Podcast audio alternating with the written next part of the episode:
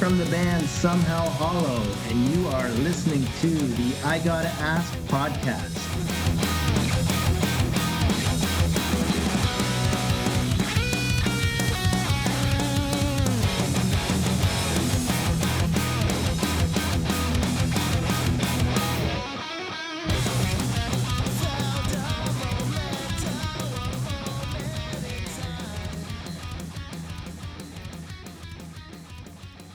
Everybody, thanks for tuning in to episode number 17 of the I Gotta Ask podcast. My name is Daryl Oliveira, and I'm the host of this program. Returning listeners, you know I love and appreciate each and every single one of you for continuing to support me as I strive to continue to release cool and relevant content.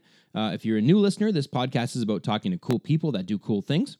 Uh, my main area of interest is music, so uh, this podcast tends to lean fairly hard towards musician, musicians as guests. But if I can grab people in other fields or that have other cool projects on the go along the way, I will do everything I can to uh, bring you some of that variety. Uh, with that said, today's episode's guest is another incredible musician that plays in two of my all time favorite punk bands. Uh, he's as much of a cool guy as he is a badass drummer. His name is Josh Lewis of the amazing Fat Wreck Chords band The Bombpops, and also of the super awesome and talented band Murderland. Uh, this was an exciting episode for me, guys. Uh, I've been a huge fan of Josh's for quite a while, and I was over the moon when I reached out and uh, he was into being on the show. Uh, as I've mentioned in previous episodes, I discovered the Bombpops a couple years back and fell in love with how hard hitting Josh's drums sounded uh, in their tunes, uh, but also how fun he was to watch behind the kit. He's super creative and talented, and it really comes through in both the Bombpops and in the Murderland material. Uh, Josh might be one of the coolest people I've ever had the pleasure of having a conversation with. He's very open and honest, and I had a killer time talking with him about both of the bands he's currently in, his early musical pursuits, uh, how punk found its way into his life, what it's like to spend a ton of time on the road with bandmates, uh, band fights, uh, witnessing and helping out during a very scary diabetic emergency, and a whole ton more. So, I can't say enough about this guy. And Josh, if you're listening to this, again, thank you so much for being on the show. It really meant the world to me, for real. All right, folks, if you're not familiar with the Bombpops or Murderland, I'm going to play a song from both of these bands. Josh and I discussed his drumming in the chorus of the Murderland song Sadie Hawkins, so I'm going to play that tune for you. But before that, I'm going to play one of my fave tracks off the Bombpops' latest album, Death in Venice Beach. Uh, it's a track that's near and dear to me as a diabetic, and it's about the diabetic emergency that Josh was a part of while on tour with the Bombpops and uh, which we also discussed in the episode. Uh, it's called Double Arrows Down. Following those songs, I'll roll the podcast intro music and we'll uh, get into the conversation. So, thanks again for listening, and please help me out by subscribing to the show wherever you listen and follow me on the show's social media channels. You can find the I Gotta Ask podcast on Facebook as well as on Instagram by simply searching for at I Gotta Ask podcast. That's it. So, without further delay, please enjoy these next couple tunes and uh, my conversation with Josh Lewis. Peace. Sitting here, tired of living life that's filled with fear. It's not fair.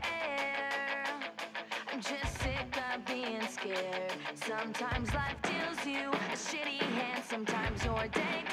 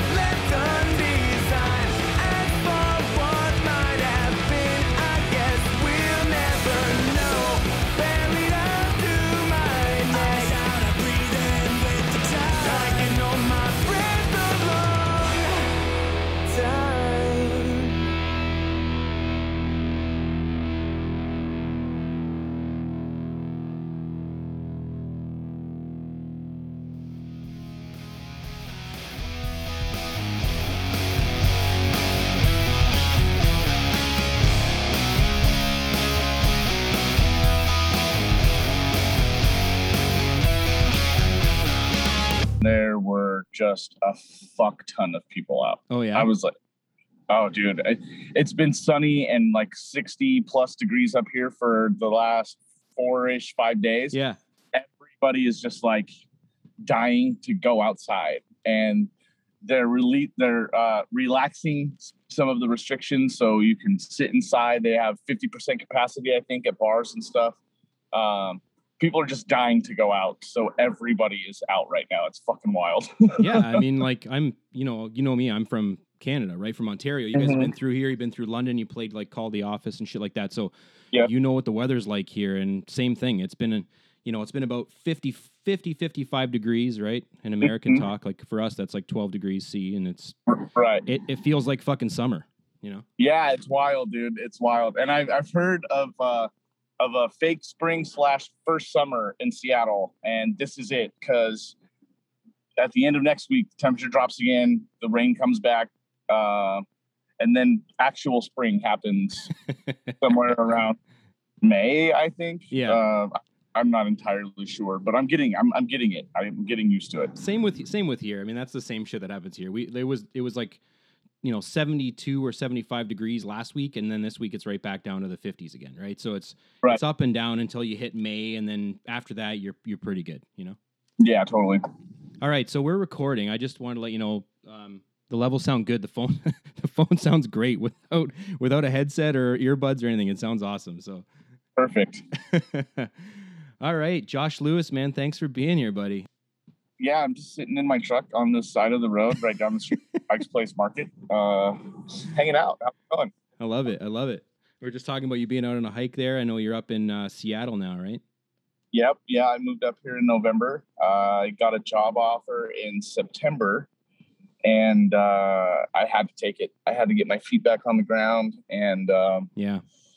my boss is a fan of the band, Nice. and part of the deal is, you know, when touring starts back up again, which I'm hoping it looks like it looks like it might be the end of this year. Yeah, I'm, yeah. I'm I can, but um, I'm I I'm allowed time off to tour and to do, you know, what he knows is my biggest passion. I love growing weed, but music runs my life. It has since I was a child. Um, it's I'm I'm I'm extremely fortunate. Um, I get to do two of the things that I love more than anything else in the world, and and make money at both of them. And it's uh, it's pretty good. It's awesome. Uh, it's it's hard to shake a stick at. Yeah, well, I can imagine. How did you get hooked up with that cannabis company, though? Did you know the owner Uh, beforehand? Um, I didn't. Uh, I was dating a girl in Seattle, and I came up here to see her in July, and we sat down. Uh, Joe noticed that I was coming up and commented on one of my Facebook posts, like, "Hey, uh, I own I own a, a cannabis farm underneath the West Seattle Bridge. Like, let me know if you want to take a tour while you're up here." And um, one of the kids that was working for him went to a party and this is like peak covid times and so Joe was like look i don't feel com i told him to stay home for two and a half weeks i don't feel comfortable you know bringing anybody and putting anybody at risk like that uh, i'll meet you i'll meet you at a bar we'll sit on a patio and i'll show you the security cam footage and and this and that and uh, i we sat down and he sh- showed, pulled, pulled up the first video and showed me a still a still frame of the video. I mean, the video still, there's nothing going on, there's nobody there. Um, and I was like, I don't mean to step on anybody's toes, but like I know that Jen mentioned that I worked on a pot farm, but I I ran multi-million dollar machines. Like I I I know this really well, and I could tell you 10 things that I see wrong with this picture.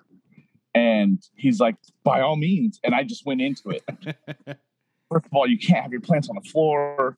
Um, you've got half as many plants as you could actually fit in that room. Uh, there, there, there was a lot of a lot of issues, and he bought this farm from some dude who failed. He bought a failed farm, so it's starting from square one all over again oh shit. And he had it from he had it for maybe nine months before I came on board. So they, you know, they made it work and they did what they knew how to do. Um, and when I came in, we maximized the canopy space in every flower room. I we've added at least 25 to 35 percent canopy space in every single flower room, except for one, which is about to happen really soon. Oh really? Uh, yeah, just by putting all of the plants on trays that are movable and having one rotating aisle instead of three aisles. Um, it's uh, or if you have two rows of plants, you need four aisles, and that's burning at least another row and to a row and a half of plants that you could have in this room that you could add to your harvests. oh shit. So you're like, Um, you're improving the, the the scenario quite a bit there. Right? it's um there's there's a lot there's a lot of issues there's no ac in the flower rooms so they were high pressure sodium lights they switched to um ceramic ceramic metal halide 630 watt hoods with um led light bars flanking those hoods so in the aisles they've got led light bars So way And- cooler now, right? it's it dropped this the temperature significantly Yeah, but there's two there's two really small flower rooms that require even less i mean in in the middle of summer last year which was their first you know ex- experience with these this new light setup Yeah. uh it, with no air conditioning in those small small i mean every other room has got 12 to 15 foot ceilings. These rooms have eight foot nine foot ceilings. They're really small rooms.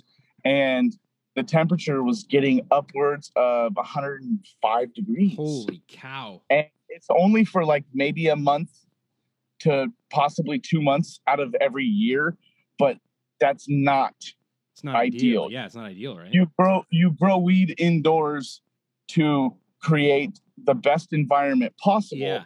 Yeah. if you want to grow weed outdoors grow weed outdoors Right. but you're going to grow indoors you need to be able to create the best environment possible um, joe has sunk a bunch of money into this place and there's no more money to spend until we start until we start harvesting every 11 to 12 days and pulling down no less than 18 pounds every harvest Yeah.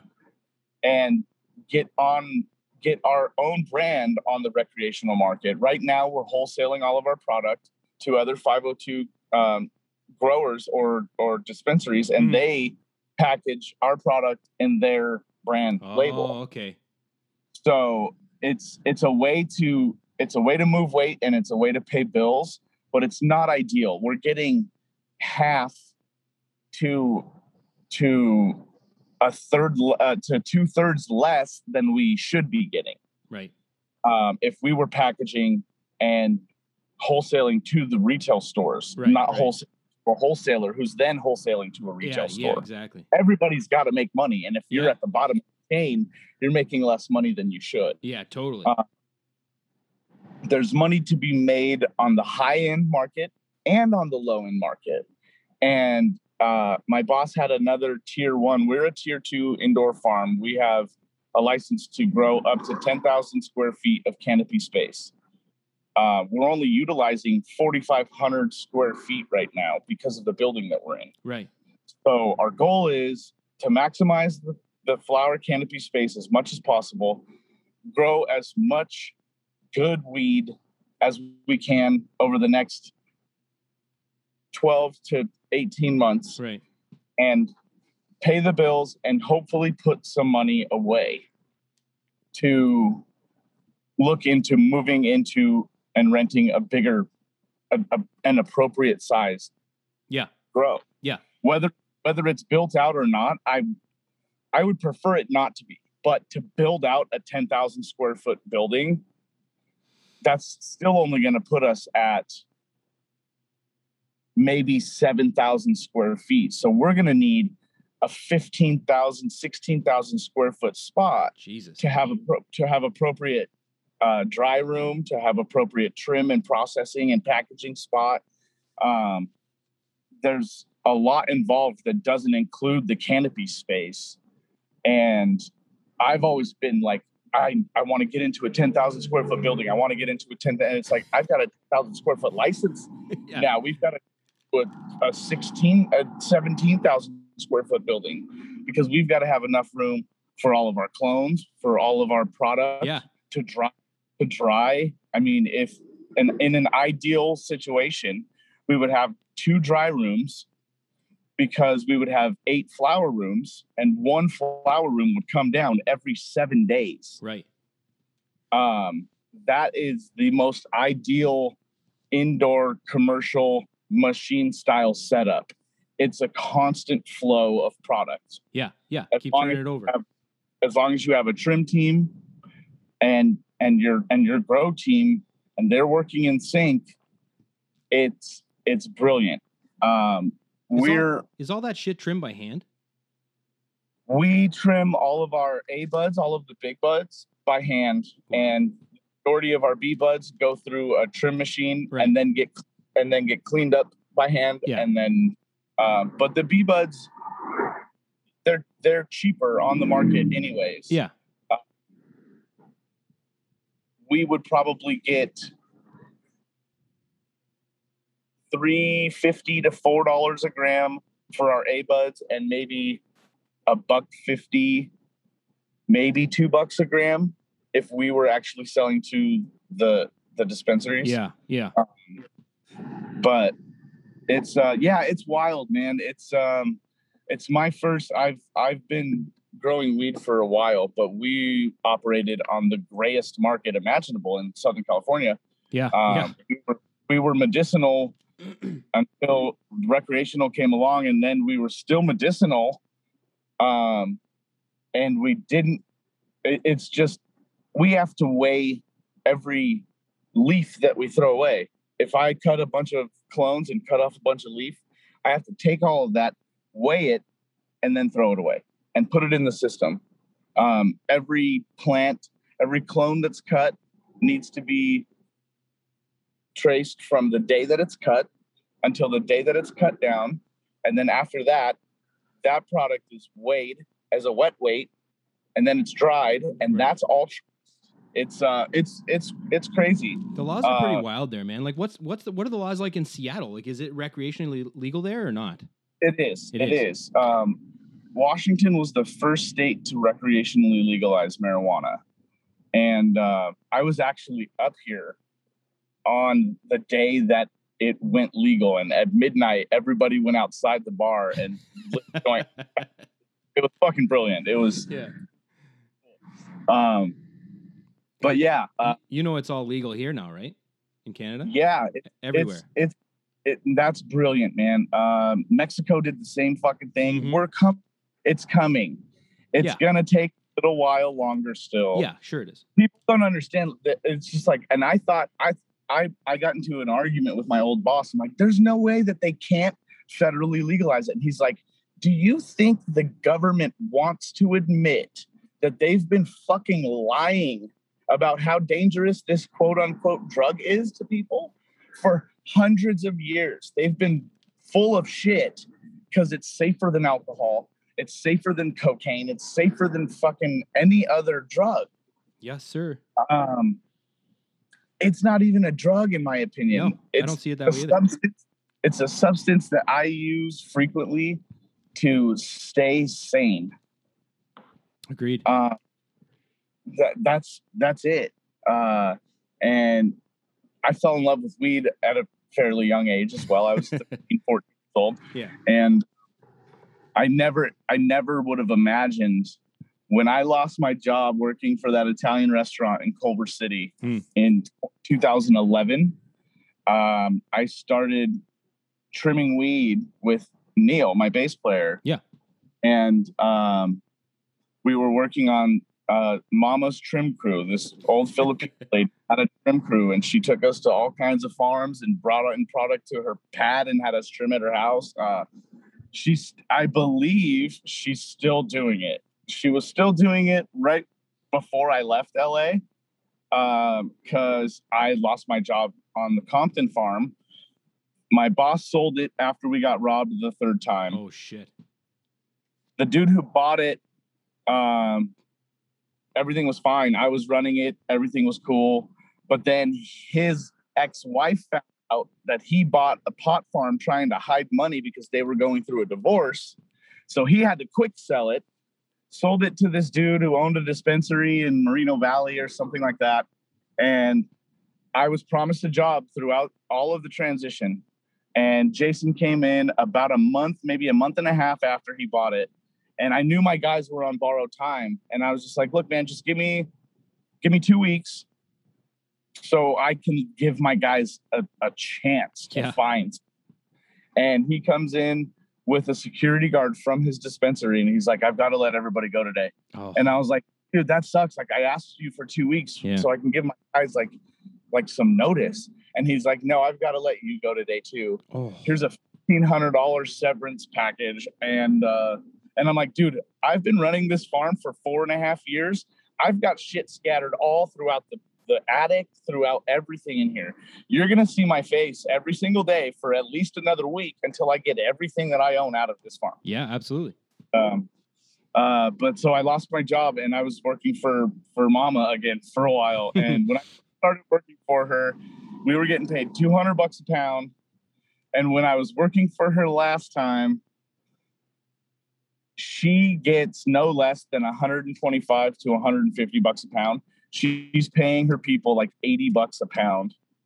And uh, the weed, if it's garbage and it takes it, it take it'll take all day to trim a little over a quarter of a pound. Yeah, It's like oh, Yeah, I just made twenty dollars, forty. I, I mean, like it, it's it's ridiculous. yeah, that's crazy. yeah. But uh, yeah, man, it's I had I had I had to take the opportunity. Uh, neither of my bands were thrilled about it, the idea, but at the end Yeah. of the day, to think that all of us are going to live in the same city forever, as brilliant and as beautiful as that sounds, it's just it's it's unlikely. hmm And um, it's a two-hour flight. I have no issue going back to LA, back to Southern California. It'll always be my home. I love it down there. My whole family's down there. My extended family, my chosen family. yeah. Um, Is that where you're from originally? Are you from Cal? I, I I was born and raised in Apple Valley, California, uh, about an hour and a half northeast of LA. On your way from LA to Vegas, you pass right through Victorville. My hometown's right on the outside of that. okay, cool. um, Neil and I, along with our friends Mike Rudin and Tim Apple, moved to Hollywood in 2005 to go to Musicians Institute. And um, Yeah, actually, before before we get into it, let's let's tell the people for anyone that anyone listening to this is probably going to know who the fuck you are because they're tuning in to hear you, not me. But why don't you give give yourself a little bit of credit here and introduce yourself real quick? Tell everyone what bands you're in and what uh, what you've been up to lately. Well, I uh, I played drums for a couple of bands out of LA, um, Murderland and the Bombpops. Um, the Bombpops put out a record two days before the fucking planet shut down last year. um, but it's okay. Everything's fine. Um, the world's on fire, but everything's fine. um, and uh, Murderland, I, I joined Murderland in the summer of 2007, right after I graduated from MI. Um, and three months later, went on my first ever tour. We did 21 shows in 23 days or Holy some shit. It was, um, we took an, an extremely aggressive route up the coast and inward and down, and it was, it was awesome. Um, we had, I, I think we had two days off every 10 days. I think that's, that's how it was. We had Holy one day fuck. off and then the last I I can't even remember the route, but I feel like the last day was a day off. It was a drive day home. So we had one day off in between the entirety of the run, Right. and then a day off. um, something like that. It was it was it was aggressive. Uh, but that's when I mean I I already knew that all I want to do, what I'm supposed to do, is play music, play Right. drums Right. but that was when I realized that I could. Uh, sleeping in the van every night, pulling into Walmart parking lots, sleeping on people's floors. Yeah. Uh, it's a vagabond gypsy lifestyle. Um, I can imagine. But- I, I dig it. I love it. Um, music grabbed a hold of me at a very young age. My Mm. parents have uh, uh, big holiday keggers at our house oh yeah. and they would live band play every single time. And every single time from the time I was old enough to walk until they stopped and they stopped having those parties when I was 11, 12 years old. Uh, I would sit Indian style right in front of the PA speaker, just absolutely enamored by the band. Just jaw on the floor, absolute in- my happy place, but I didn't even realize what it was. And I would always fall asleep right in front of the PA speaker. My dad would pick me up and carry me to bed. And the next morning, every time without fail, I would wake up super early. There's drunk people and hungover people sleeping on the floor on the couch, and I would come out and just bang on the drums, and strum guitars. It was it was um it grabbed a hold of me at a very young age. And going into sixth grade into middle school, my parents asked me what I wanted to do for my elective. Did I want to take a foreign language? Did I want to do uh, wood shop or ceramics or choir or band? And I'm like, uh, I think I want to be in band. And they're like, well, we bought you a guitar like two years ago, you little fucker. You never even picked it up. Uh, what do you want to play? I'm like, I think I want to play drums. And it was it's, it was over from there. Um, I did beginning band in sixth grade, and in seventh grade, I got moved up to wind ensemble and marching band, and I marched from seventh grade through my senior year of high school. nice. I had friends that were older than me and the same grade as me uh, that had been playing drums for longer than I had. Um, so it was it was nice. I'd just go hang out with my buddy Mike after school, and we'd just sit there and play drums for hours and hours and hours. Um, it uh, Is that the guy that's in the garage with you all the time in the in the video, like the videos that you did for the uh, what's that called, the National Drum League stuff?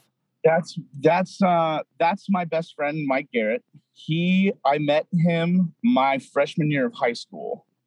Um the other Mike I was talking about was Mike Labs. Oh, I'm sorry. I went I went to I went through elementary school all, all through high school with him. Um and in 5th grade he had to do a snare part for this little play that we were doing and his snare drum was drum set tuned so he needed a mute and he didn't have one and he's like can I just have Josh like hold hold it off the head so I sat that I sat while we played it, just holding the head, keeping the drum a little bit quieter. Uh, and I was like, man, I want to, I want to do this. I want to play drums. Like it's, it's always, I've always been fascinated by it. And even when my parents bought me that guitar, they bought my little brother a drum set, oh, and I, just, I would just push them off and just fuck, hit them, just like it. There's something about hitting things that Yeah. I just enjoyed yeah. and uh yeah so we we went to we went to mi in 2005 and studied for two years. I have my associate's degree in percussion. It's uh Oh, nice. it's it's the only degree i'll ever have. So that's cool.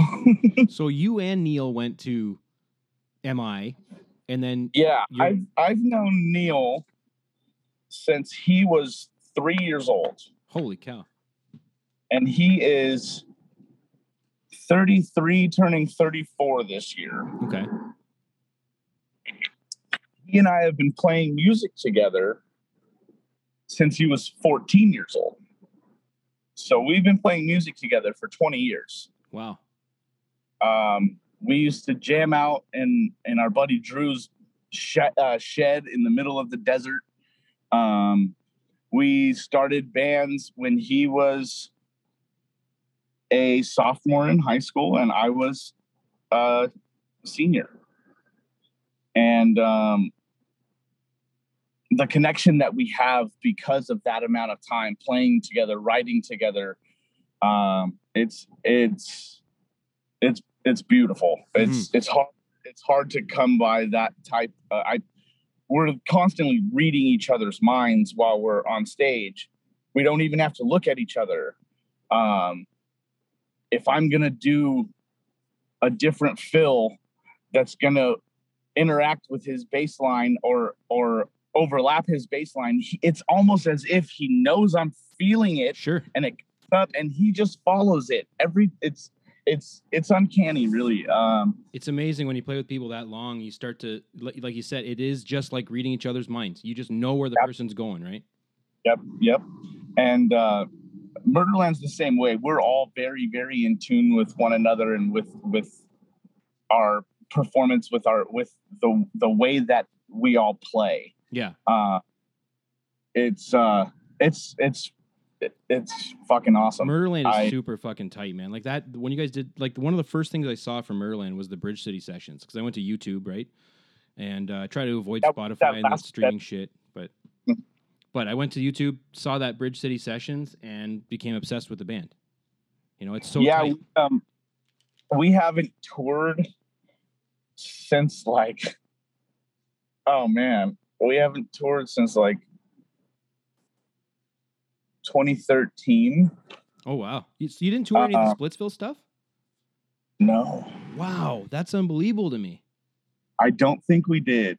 If we did, that was the last tour we did. I, yeah, because I think Mike But we put that rec- we put that record out in 2016, right? yeah, we recorded it in 2012. We are a classic for that. Wow. Uh, we recorded a record in 2009 and put it out in 2012, and then recorded that one in 2013. uh, yeah, I'm I'm pretty sure that's how it went. Um, we toured and played all of those songs, but nobody knew them because we didn't have the record out yet. I'm almost positive because there's no way. It had been at least it had been at least seven years. wow. Um, but yeah, so we did we and and I call it a tour. It was three shows. Yeah, Mike We was telling me last week. we played San Francisco, we played Oregon because uh, our buddy Matt Wilson moved up to Portland recently and it was his birthday and his band was playing a show and he really wanted us to play a show. Right. I'm like, I'm like, dude, I'm totally down. And my other guitar player, Tony, was like, well, let's make a tour out of it. We'll do San Francisco, Portland, and Seattle. And I was, like I said, I was dating that girl at Mhm. the time. Uh, so I was like, uh, yeah, sick. I mean, I'll just stay in Seattle for like a few weeks and then I'll just fly home. Um, so we rented a van and they dropped it off at the airport and all flew back home. Um, I went over the next night and played a show with my buddy Mike Moen um, over at the at the Manette in Bremerton. Um, that was that was a that was a good time. hmm And Tony, Tony, and speaking of Tony from Murderland, Mhm. he went to MI too, right? I don't know. I thought I'm not- Mike. I thought that's what Mike was telling me last week. Is that he went to MI as well? If he did, he definitely went before Neil and Jerry and I, because Mhm. Jerry the bit Yeah, Jerry went too. Yeah, that's that's where I met him, and that's how I ended up joining that band. right. The original lead guitar player, Jesco, hmm also went to MI. He Okay, and, he and Jerry went at the same time. maybe that. Maybe that's Uh, what Mike was telling me. Sorry, I haven't edited the episode yet, so I'm still a little. I, I need to Yeah, refresh my well, I- memory on it.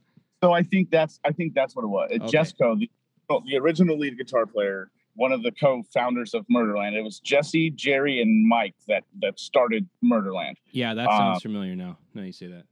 Without Mike Murder, there is no Murderland. Uh, we, we would we would probably attempt to play a show without Mike, but it would fucking go pretty bad. yeah, he's uh, he's pretty much the the front man. You know that everybody knows his voice from that from those albums. Absolutely. He uh everybody every one of us is and has been replaced. uh, uh we're all replaceable except Except for uh, Mike. yeah, it's uh which is funny, but my buddy Mike Moen over in Bremerton, Yeah. his boy has been around since 91 and that band has had something like 63 different lineup changes Holy. and there's been multiple times where some shit came up band broke down on mike's way and the band's there and he's on his way and he's like i, I can't make it to the show tonight uh, who's there like and they go over a list of people who's there he's like all right ask go ask so and so if they want to sing tonight my buddy my buddy joe boyle's done it uh, a, a bunch of people it's uh it's that that that kind of freedom is is pretty awesome yeah. uh just that not giving a fuck attitude. Oh shit, I can't make it. Yeah. I know there's someone that knows enough of enough of songs to sing a fucking half a set. Yeah. So you guys can say yeah, totally. I just got to say too, Mike is. I mean, I'm sure you know Mike very well. Obviously, being in the band with him all those years, but meeting him last week was a fucking thrill for me because, like I said, I'm a huge fan of both Murderland and the Bombpops. But Murderland is like I'm fucking obsessed with them right now, and so ha- getting a chance to talk to Mike was amazing, and he's like the fucking coolest guy in the world. Yeah, he's a he's a brilliant human being, man. Yeah, Uh, he is an incredible writer. He's an incredible lyricist. He's an incredible songwriter, and he's an amazing frontman. oh totally. Um, that dude has more charisma in his pinky fucking toe than anybody I've ever met. I think it's it's wild. yeah, Um, and when he gets on stage, it's just anything, literally anything could happen. um, which it's uh, it's in our in our early years, we were a horror punk band, and and we stuck fairly true to it. We wore eye makeup and Yeah. and uh, but um, we slowly we slowly turned to the pop side hmm uh, we're a pop punk band now. Yeah. We still play still play our old songs because they're fucking good songs. absolutely. Um, but we're a pop punk band, and also I'm not sure if Mike told you this. I'm not even sure if I'm supposed to be talking about this, but I'm gonna. Uh, Murder is writing two records right now. Um, one is a Murderland record, and the other is a wizard themed metal record. Wow. Yeah, it's gonna be really fucking cool. Um, over the whole quarantine, Tony and Pat and I were sending songs back and forth, and Yeah. I pro I programmed the drum parts for the demos that they sent me, and um, I got a little ambitious in some parts. It's gonna be uh, it's it's gonna be a challenge, and I'm stoked. Yeah. Um, it's uh, So you program parts that like you're now gonna have to play, obviously on the record, or tr- or attempt to play on on the record. Yeah. What I'm going to do is I'm going to take the demos that they sent me. I'm going to mute the program drums. I'm going to track drums to them. I'm going to send them back to them. They're all going to re record the guitar perfectly Right. at home because we can all do that now. We've all learned how to do that over the last year, um, which is pretty. It's it's it's brilliant. Uh, we should have been doing this way before we had to do this. Mhm. Just simple fact, and we've been able to do this for quite some time now with with even with just GarageBand. Yeah. Um, Yeah.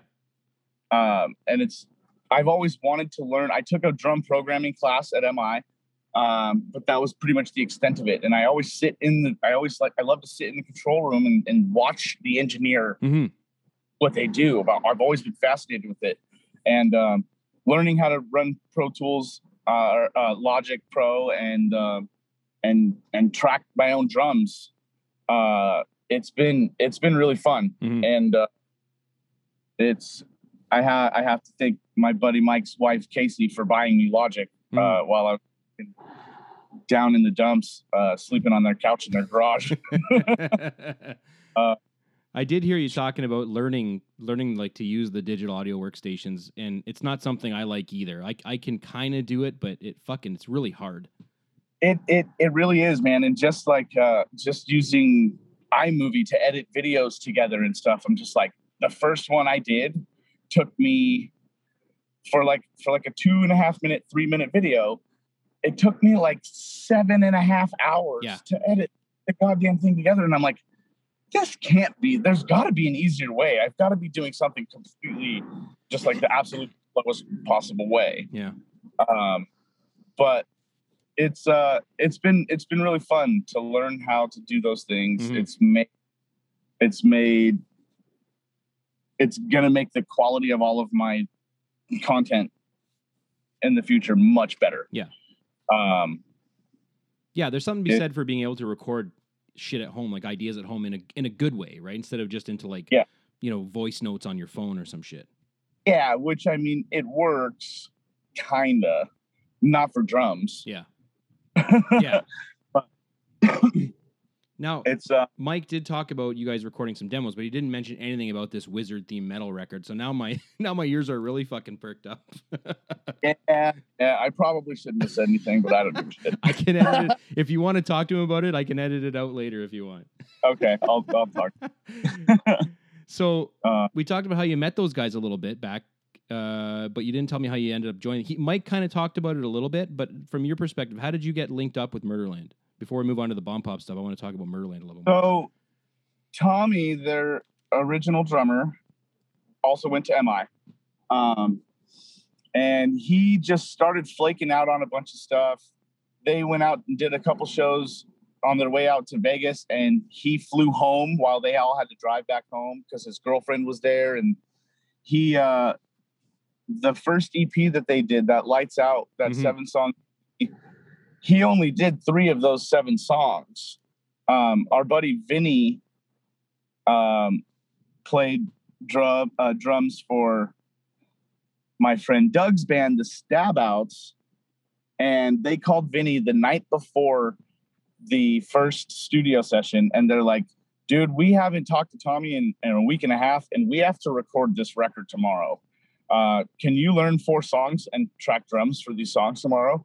And Vinny already knew the songs fairly well enough uh, when you're when you're good, you're good. Um, and he went in and played the songs to the best of his ability, and it, they sound great. Uh, they sound better than the songs that Tommy tracked, in my opinion. Um, and it was right around that time, Vinny called Doug and was like, "Man, Murderland just called me and asked me to track some drums for their record. That I guess Tommy's fucking up."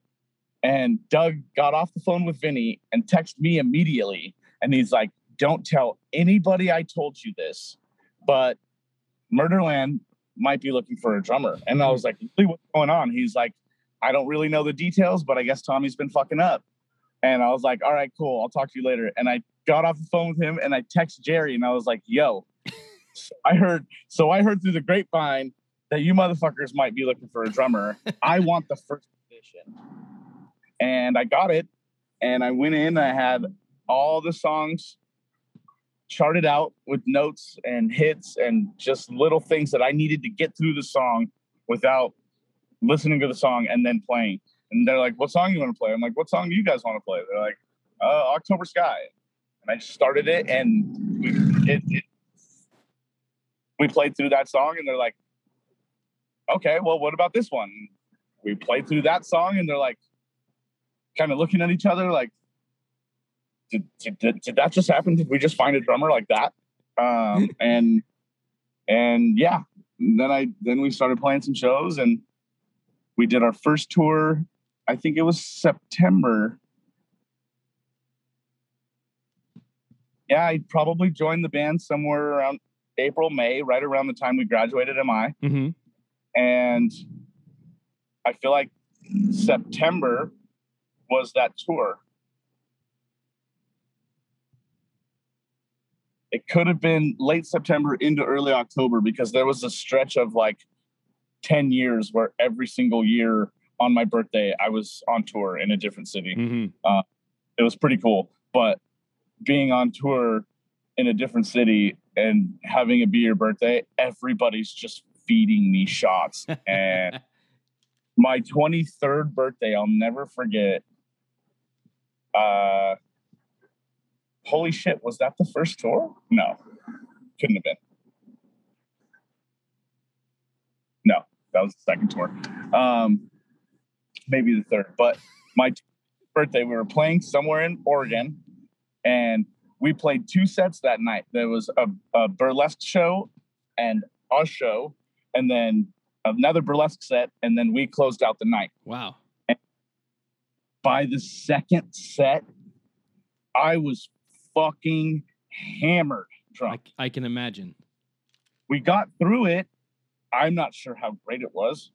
Um, and we're hanging out, and I'm hitting on the fucking, I'm hitting on the bouncer's girlfriend playing pool. Um, and I end up needing to go to the van. And on my way to the van, I throw up. Mike puts me in the bottom bunk of the van and goes back into the bar. They're hanging out in the bar after hours, drinking, smoking weed. A cop walks into the bar and is like, "Hey, any of you guys know Josh?" Uh, and they're like, everybody looks at each other like, "Fuck, it depends. Like, what do we?" and he, like, he's hanging halfway out of the van. There's a big puddle of puke underneath him. I just need somebody to put him away and and wash the puke off the fucking concrete. yeah. So Mike grabs a bucket of water from the bar, goes out there, puts me to bed, and washes the puke away, and goes back inside the bar. Oh fuck. Um, yeah, that was that was my life for a for a while on my birthday. It was, I was 23. I was a fucking child. I Yeah. clearly didn't know how to drink yet. Um, How old a guy are you right now? I'm 35. 35. Yeah. Okay. So you're not much. You're not Oh. much younger than Mike. Really. You're five years younger than. Mike. Yeah, I'll be 36 in October. Yeah. Nice. Yeah. So I, I'm 39. So we're we're close. We're all close in age, which is kind of cool. Um. Okay. So you're with Murderland. I'm assuming you guys shortly after those tours probably recorded Prelude to a Kill, even though you didn't put it out for a while. We did 2009. We recorded Prelude. 2009. Okay. 2012, I think. Right. What's the what's the delay in releasing the albums? Just just because like they're not ready yet, or they they need some more time to be worked on? Done. We've done everything ourselves. We put out every record ourselves. Pat has a record label, Pirates Mhm. Records, Mm-hmm. and they they they basically paid for the recordings. Uh, actually, last record we paid for by playing fucking weddings. Um, we're also a wedding Oh, Yeah, yeah. Mike Mike was telling me. Dearly beloveds, and uh, it, it's it it's so much fun. It's uh, me first style um, covers. Oh, nice. We kind of kind of punk them out. We rock them out. There's a couple that we kind of stay a little more true to, but we uh, we're we're a rock and roll band for playing for your wedding. Like that's what that's what you that's what you get. Sounds fucking Uh, awesome. Yeah, it's really it's it's fun. Um, but uh, with uh, playing for Murderland, I've met so many people, and the Bombpops' former drummer Dylan Mm-hmm. Dylan Wade went to MI. He started MI six months before I graduated. Oh wow. and I was actually messing around with a mate who was a music business major at MI. Um, and that's how I met him. And then one day we're playing with this band called the Bombpops, and uh, Dylan walks in, and I was like, Dylan, and he looks up. He's like, Oh shit, what's up, Josh? And uh, we played the show that night. That was the first night that Mike and Polly met, I believe. Oh wow. Um, and shortly after that, they kicked their bass player out, um, or they quit. I can't remember if that was Ryan or not. I think there was one in between him and Ryan. Hmm. And then after Ryan left the band, Neil joined the band, and um, he was in a real shitty relationship. And I moved him out of his place, and he was sleeping on my couch. But he was going down to San Diego a couple times a week for practice. Hmm. He would stay down there for a few days at a time. And I just told him, I was like, look, man, this is what we moved to LA for. He's like, I don't know what you're talking about. I'm like, dude, I know you better than you know yourself. and is your best shot at what doing what we want to do. Right. And uh, So at this point, you and Neil are now both in the band. Uh, I'm going to assume you guys hit the road and started playing gigs pretty much right away and, and touring. Uh, what was that like? Like, do you guys did you get along? Uh, do you get along now? Like, what's I'm always curious of what that band dynamic is when you have to spend all that time together uh, in a van on the road. we all fight. They bicker a little more often just because uh, of how close they are. But Neil Right. and I fucking bicker all the time. Me and Polly, uh, it's we all we all being on the road with somebody for weeks at a time, not having much of a separation, if any. I always try to like go and have dinner by myself once in a while, just just just to get away Yeah, just to have some Uh, alone time, right? yeah uh it, it gets it, it it builds and we've gotten a lot better about talking about problems as they come up and not letting them stew because we didn't used to do that and they would stew and stew and then they would blow up Yeah. um and uh hence the argument on death in venice beach yeah, um, yeah. I want I wanted that- to ask you about that because that whose voice is that at the start of that song? At It- uh, It's me. I'm I'm yelling at you. the girls. Um, it's me. um, it's a long story. They got mad because I went back inside to pee, and they're all in the van ready to go. There was still like two cases of beer and somebody's guitar on the sidewalk. Yeah. Um, and and they're like yelling at me as I'm walking out of the venue, and I'm like, "Yeah, we're really ready to go. What about these things here that need to be in? And it just it just escalated and I fucking lost it. It's just like, that's it. I'm fucking if you if this is how you guys are gonna be, I'm gonna fuck we're gonna track this record. I will do two, three tours, and then I don't know if I can fucking I'm, I'm done. Yeah. Uh, Neil is just fucking dying laughing the entirety of the fucking argument, and he's recording it in his in his on his voice notes. well, that's what I was wondering. I'm like, why is this being recorded? Neil recorded it. The, the whole the whole thing is pretty brilliant. Uh, it's a lot longer than that. Oh, wow. it's uh, he had a Halloween party in 2019, and I went over there, and him and Jen are like, "Hey, we need to talk to you," and I was like, "Oh, what now?" And later on in the evening, they pulled me into the room, and Jen was like, "Do you remember that argument we had?" Uh, and I was like, "Which one, dude?" um, she's like, "The one after the interrupter show," and I was like, "Um, yeah." She's like, Neil presses play on his phone and it starts playing. I was like, "Oh my god, you fucking didn't!" uh, but yeah, definitely recorded it. And they're like, they're like, we showed it to Fat Mike, and he wants to he wants to use a clip on the record. And I'm like, dude, totally down. Um, and it's everybody's done that. Lagwagon's done one. Yeah. A bunch of bands done it, and like most of the time, it's like rehearsed. That is raw and real as fuck. yeah, it sounds it, man. It sounds like it is. it was. uh You could tell It- you were yeah. fucking pissed in I was- that clip. I was I was I was upset because it's like, well, not only are we not ready to go, you guys are yelling at me like I'm holding up the fucking bus, but there's still stuff that needs to be put away. Oh, it's my job to put that stuff away. Right. I had to take a piss. Right. I figured there was people standing outside of the van when I walked back inside that it was going to get put away, Yeah. but it didn't get put away. Um, but we all have we all have our roles, and one of my roles is packing. I'm the the better packer, uh, Tetris master Yeah. of the. That's one of my jobs. It's unfortunate, but it is. I have more gear than everybody else. Yeah. I, it's just something that comes with being a fucking drummer and not having a road crew. Yeah. Drummer's um, tough for that for that reason. Yeah. Um, but we're getting close. I'm almost able to actually afford a, a, a drum tech. Um, Nice. But uh, yeah, So- so, So Neil was in the band before you were in the band. he was in the band about a year before me. Okay. So and they still had the other drummer, obviously the the one that went to MI. You were talking about Dylan, yeah. Dylan, and then how do you end up in that band? Then how did the Bombpops pull you in? Just through Neil or Uh, through Mike, or how did that shake out, or both?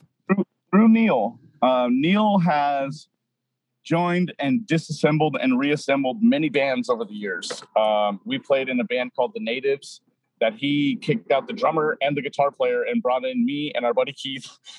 um, he played for this metal band and replaced one of their guitar players. He's done he's done it quite a few times. And once Dylan started fucking up, Dylan Dylan's a great drummer. Um, chemistry is everything on stage, off stage Yeah. and and Neil was just like, "Hey, uh, you know, I know a guy," and they all knew me at that time too. Um, and they were it was the the year that they did the um, East Coaster tour with NOFX and Oh, wow. Anti Flag. Um, and I should have been on that tour, but Mm. it was here for them to do it with Dylan because he already knew the songs, not realizing I already knew the songs Right. it would be a flawless transition and it ended up being that uh, but that the girls are just very particular about having things a certain way and I, I got it i understood and dylan's last i think his last show with them was the NOFX show in la at the house of blues and they brought me backstage um, which was kind of weird Hmm. but um, but it was cool to see to see them open up for NOFX Yeah. and real realize you know what i'm going to potentially be doing fairly soon Yeah. um and then they parted ways with dylan and i joined the band um we've been grinding and grinding and grinding ever since so what record did you first play on then with them? can of worms was the first record that i tracked with them Okay. the other two eps dylan tracked both of those i Gotcha. believe Gotcha. Yeah. I mean, neil stole the tv but i think ryan is on like i care I see. Um, so then, yeah, I you touched on the band fights for a little bit there. I know we we, we strayed a little little bit away, not not tons. It's my fault. I, I wanted to know what the order of the joining was. But speaking of fights, I heard Poli recently on a video say she put you in a chokehold after one of these fights. Is that how legitimate is that story? and what are the Um, circumstances? Yeah, she she definitely she definitely did. uh, we were in we were going to Nashville the next day. Um, where were we? It doesn't matter where we were. We were at the hotel. It was after the uh, show, right. and Poli was sad she missed her kid, and I said something along the lines of, you know, you know, we all make we all make sacrifices to do this, uh, you know, this and that and the other thing, and she got real mad, Yikes. uh, and obviously alcohol was involved. We were we were both drunk. Uh, it was after the show, um, but yeah, she she did. She got me good. She got me got me a nice little scratch behind my ear. Uh, my neck was red for about an hour. I ended up getting my own room that night. Obviously, um, the band went and did their own thing, and I was legitimately looking at plane tickets yeah. home. Yeah. that—that's enough. I can't like yell at me all you want. Don't fucking choke me out. Like don't you Yeah. know? And and I'm guilty of it too. Uh, I we were in San Francisco. We were going to stay at Fat Mike's house, and Neil was in the van, and Ryan was in the front seat. I was in the passenger seat, and Neil got in the van, and the girls were gonna walk, and I don't even remember what happened, but Neil wouldn't stop talking, and I asked him to stop talking like six times, and I just turned around and I slapped him in the mouth, Oh, and I'm just like, and he came at me and like oh we shit. wrapped around a little bit, and I opened the door, and he fucking jumped out of the van, and I'm just like, and so he ended up walking there with the girls and Mike, and when they got there. Uh, Fat Mike made me let Neil slap me in the face to call it even. he just wanted to see somebody get slapped. That's awesome. That's such a good resolve, and it's such a fat Mike Uh, resolve. You know. yeah that's like that that's that's that's my little brother i asked him to stop talking i was trying to explain something and he just wouldn't fucking let me Right. the only way how to was just to turn around and smack him it was open it was open fisted Holy shit. Uh, but yeah i mean murderland has never had those types of fights oh really? um, we've had, we've had small arguments, um, but we we've we've never toured like the Bomb Pops tour either. yeah. Um, we yeah. for the first few years I was in the band, we went on a couple two three week tours every year. Uh, but Mike, a couple years into it, was just like, look, I it was right right before Jesco, right after Jesco said that he didn't want to tour anymore and wasn't really sure if he still wanted to be in the band. Mhm. Mike was like, "Yeah, I don't. I love this. I'm never going to leave this. I'll always write lyrics. I'll always play shows, but I don't want to be a touring musician." Yeah. And me, Pat, and Jerry were all on this train. Like, I will put everything I own in a storage unit tomorrow and hit the road for nine months if I have to. Yeah. Um, I've had that mentality since before I moved to LA. Uh, Yeah. and I hope someday that it happens. I mean, I I love traveling, I love touring, and I love playing shows. yeah. Uh, performing for an audience is one of my favorite things to do. Yeah, you Uh, can definitely see that, man. Like, and you know, that was one of the things I, I sent you as part of the show notes. Was you know, I wanted to tell Mhm. you how much I, I can really tell that you love playing the drums. When I watch you play the drums, and when I hear those recordings, you can tell that you are into it at every fucking Yeah. second that you're behind that kit. yeah it's um i'm i'm in another world um I, i've always made a joke but i'm pretty sure it's true that when i'm in the middle of that zone you could come up and punch me in the fucking face and i wouldn't even notice Yeah. Um it's it's uh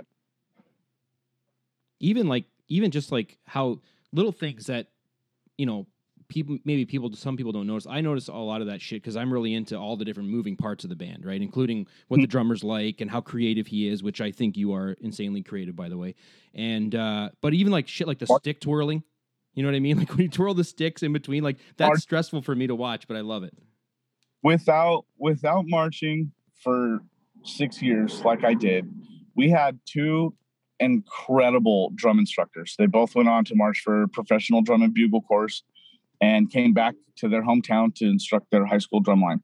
They were twin brothers. They were world champions. oh wow Um, and we had, I had five years in eighth grade. They were getting us ready um, to come in to high school marching band. And we had five solid years of strict military style drum corps training.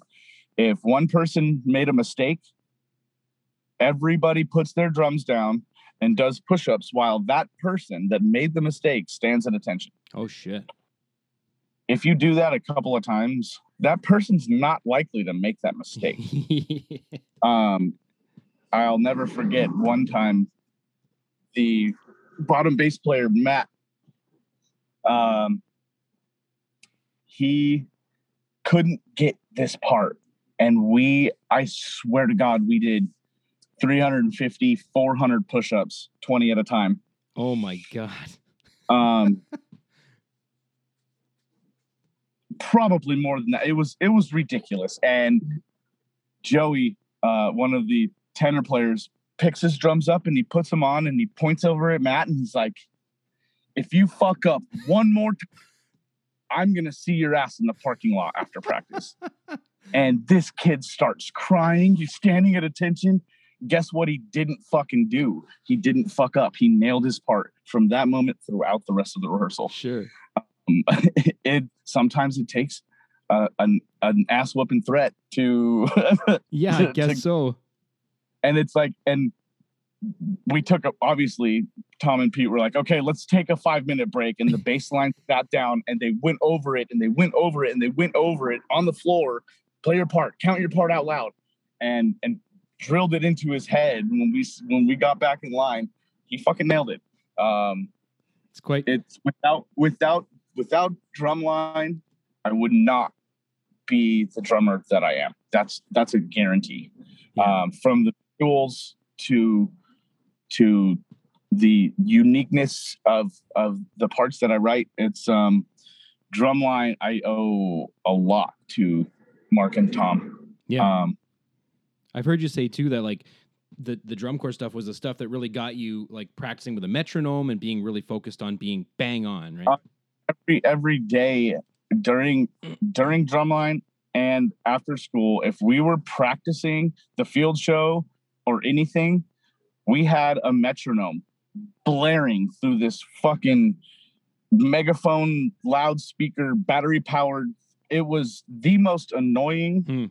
thing but my time is really good um Definitely. I owe all of that to them making us play with a metronome. And it's important as the drum line to be on tempo, uh, or the entire fucking train falls off the tracks. Hundred percent, man. We're following we're following the uh the uh god damn it, what the hell are they called? The uh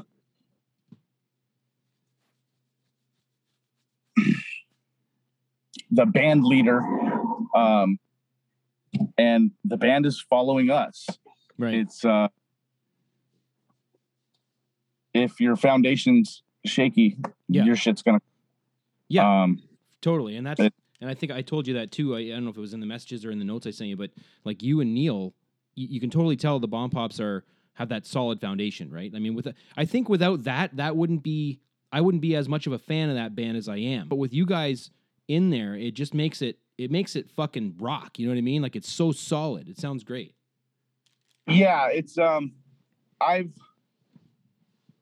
i've had people tell me you know like i always kind of visual i always kind of saw you know murderland as kind of a fuck around band my buddy shay used to tell me this all the time um and he's known those guys from back in high school they all grew up together in davis and he's like i've always liked murderland i've Hmm. always thought they were a good band but i didn't think that they were much more than a fuck around band until you joined the band like you made that band a real thing. Yeah. Hmm. You like made it into a thing. Yeah. And uh, I I always appreciate when when people tell me that. Um, I I I love playing drums. Hmm. That's that's it. That's the long and short of it. Yeah. I'll Drums for whoever needs somebody to play drums. Um, that's what I love to do Yeah. at one point in time, I was playing drums in seven bands in the greater LA area. Jeez. It was, I had rehearsal nine days a week, uh, seven days a week. And at the minimum, two of those seven days were doubles with one band and then another band back Wow. to back. It was, it was, it was great. Uh, my chops were up. Everything was perfect. Um, but it's too much. Yeah. It's Uh, overkill almost. It absolutely is. And so I started cutting the fat Yeah. and um, Now, Mike told me that you played a show once where you were on like in three of the four bands that played or something. I was almost in four of the four bands that played. I was so mad. Um, yeah, I used to pull double and triple headers all the time. Jesus. Uh, I I love it. it's it's But how do you- my Where the fuck does your energy come from? Like, how do you keep that up all night long? um it adrenaline's a fucking crazy thing. And the second that song starts, no matter what band it is, um, I've played for the Bomb Pops, for Murderland, and for Code 415. Uh, Code 415 was out of Santa Barbara, and um, I was their final drummer. We put out a we put out a four song EP, and and the band broke up. Uh, Matt moved to Oregon. Steve had a baby. Uh, I don't even know what the fuck happened to Scott, but I think he got married and is doing something. I think he's still in Santa Barbara. But um, yeah, I used to do that all the time. Uh, Murderland, the Bomb Pops, and the Natives. Hmm. Code, Murderland, and the Natives. Uh, it. I'll play drums all night long, every night if I could. Yeah. Uh, you know what you reminded me of? Like your your career path. I mean, like, I, mean, I don't know what the fuck do I know about career paths of musicians coming from LA, but um, it reminds me a lot of like what Josh Freese did, right? Like playing in. Yeah. I mean, uh, when Murderland nicknamed me Josh Sleaze Yeah. after Josh, and I was absolutely fucking honored. Uh, Josh Freese is one of the most tracked drummers ever. He's toured and recorded for fucking everybody. And there was a point in time, uh, my instructor at MI for that uh, for that drum programming class, um, Donnie, he was like, I know uh, Josh and his wife fairly well, and for for like a two month period, she called every producer, every band, everybody in LA, and they're just like, she's stop giving Josh work. I, he's never home. I never see my husband. Stop giving him work. Yeah. Um, on that- the road. That man is if if I can accomplish a fucking fraction of what that man has done in his career, I'll, I will consider myself extremely successful. Yeah. He's an uh, animal, man. He he absolutely is. And we when we played with the Vandals over in Europe uh, in 2019, I was so stoked. And then I found out it was Steve O playing drums from Sum 41 and not Josh. Um, Yeah. But uh, I'll meet him. I'll meet him someday. Oh yeah. You guys are gonna cross paths for sure. How can you not? Yeah, definitely. Um, it's it's absolutely inevitable. Yeah, I was gonna. I was just gonna ask you, like, if he was, st- if you knew if he was still playing drums for the Vandals, because he's off doing so many. different Like, I saw him play with the Vandals years ago in the '90s, and then I saw him again in the mid 2000s play with Weezer when they came through Toronto. Yep. You know, he's just with everybody. yeah, he whenever he can, he'll play with the Vandals. If he's home and they've got something going on, Yeah. if he's if he's over in Europe and he's got a day off and they've got a show, like he'll he does that. He he loves that kind of shit. I I get it. Yeah. oh yeah. I would do the same thing. Sure. And yeah, it's uh when they when they gave me that nickname, I was I was very honored. Yeah. Uh to be to have the same fucking name as somebody like that. Yeah, Uh, no, totally. It's it's understandable. It it is an honor, man. Like, and and again, I think it's well deserved. I, I think you're like I said. If I if I was looking at a career path and and trying to compare you to somebody, that's definitely who it would be. Because like I said, you've got that. Obviously, you're solid. We've talked about that, but your creativity is another like huge one for me. You know, like even in like like in Merland in the song Sadie Hawkins, like that little part you do where you're on like more of the straight ahead beat on the ride in, in the chorus, and then you do that Mhm. little you kind of go into the you know the quote unquote punk beat for a second, but then you back off and then go right back into it. Like most people just Yeah. play that straight ahead beat until they got there and then switch over to the punk beat, right? Right over the hi hat. But like when I Mhm. heard that, every time I hear that, it gives me a fucking smile. Yeah. Um I I stole that from uh Derek Lagwagon's original drummer. Um I feel like Tré Cool does it somewhere in a Green Day song too. Hmm. Um but uh little little things, man, just you hear over the years and incorporate it into it's, oh shit, I know what I can do here. That would sound really cool. yeah. And it's not normal, but it works. Oh, it works great. And, and as long as it doesn't interfere with any other part i think it leads into that fucking chorus brilliantly Yeah. It just gives Um, you that little like it just gives the listener that one little extra thing to, you know, perk their ears up. Like, oh fuck, that was kind of different because you're not used to hearing it. Yeah. It, it it's uh it's picking up the tempo and then picking up the tempo. Yeah. Now, who else are some of your influences? You talked about. I mean, obviously, you like you like Josh Freese. We were just talking about that. But who else are you uh, over the years that you grow up listening to, thinking I want to I want to be able to play like that guy? When I first started playing drums was right around the time Travis Barker joined Blink 182. I was 11 years old. Um, Travis is a big influence on my playing on in my on my flashiness in my That's fucking Per- hilarious that you say that. Um, Not to interrupt you, but that is fucking hilarious that you say that because that is always in my head. I wanted to say that, but I didn't want it to sound corny. I wanted to say the two most creative drummers I think in punk rock right now are Travis Barker and you, but I don't want to like. I um yeah, it's I I've been playing his Zildjian sticks as shitty as the wood is. Sorry, Zildjian. Uh, uh, they they are perfect. The balance is it's a it's a miniature Ralph Hardimon. It's a marching stick for a drum set, Oh wow. and it just feels right in my hands. Um, I found a few comparable um, with Vic Firth. I've got an artist endorsement deal with Vic Firth, so um, it's uh, I'm I'm still searching for the perfect stick, but I go back to Travis's all the time. They're they're uh, they're phenomenal. Oh, that's Um, cool. Guys i mean like i mean obviously like the the legends uh john bonham neil peart uh uh and then guys like uh derek grant um even mike felumlee the the the, the first drummer from alkaline trio um dave raun uh is a fucking monster. I love watching that man play drums.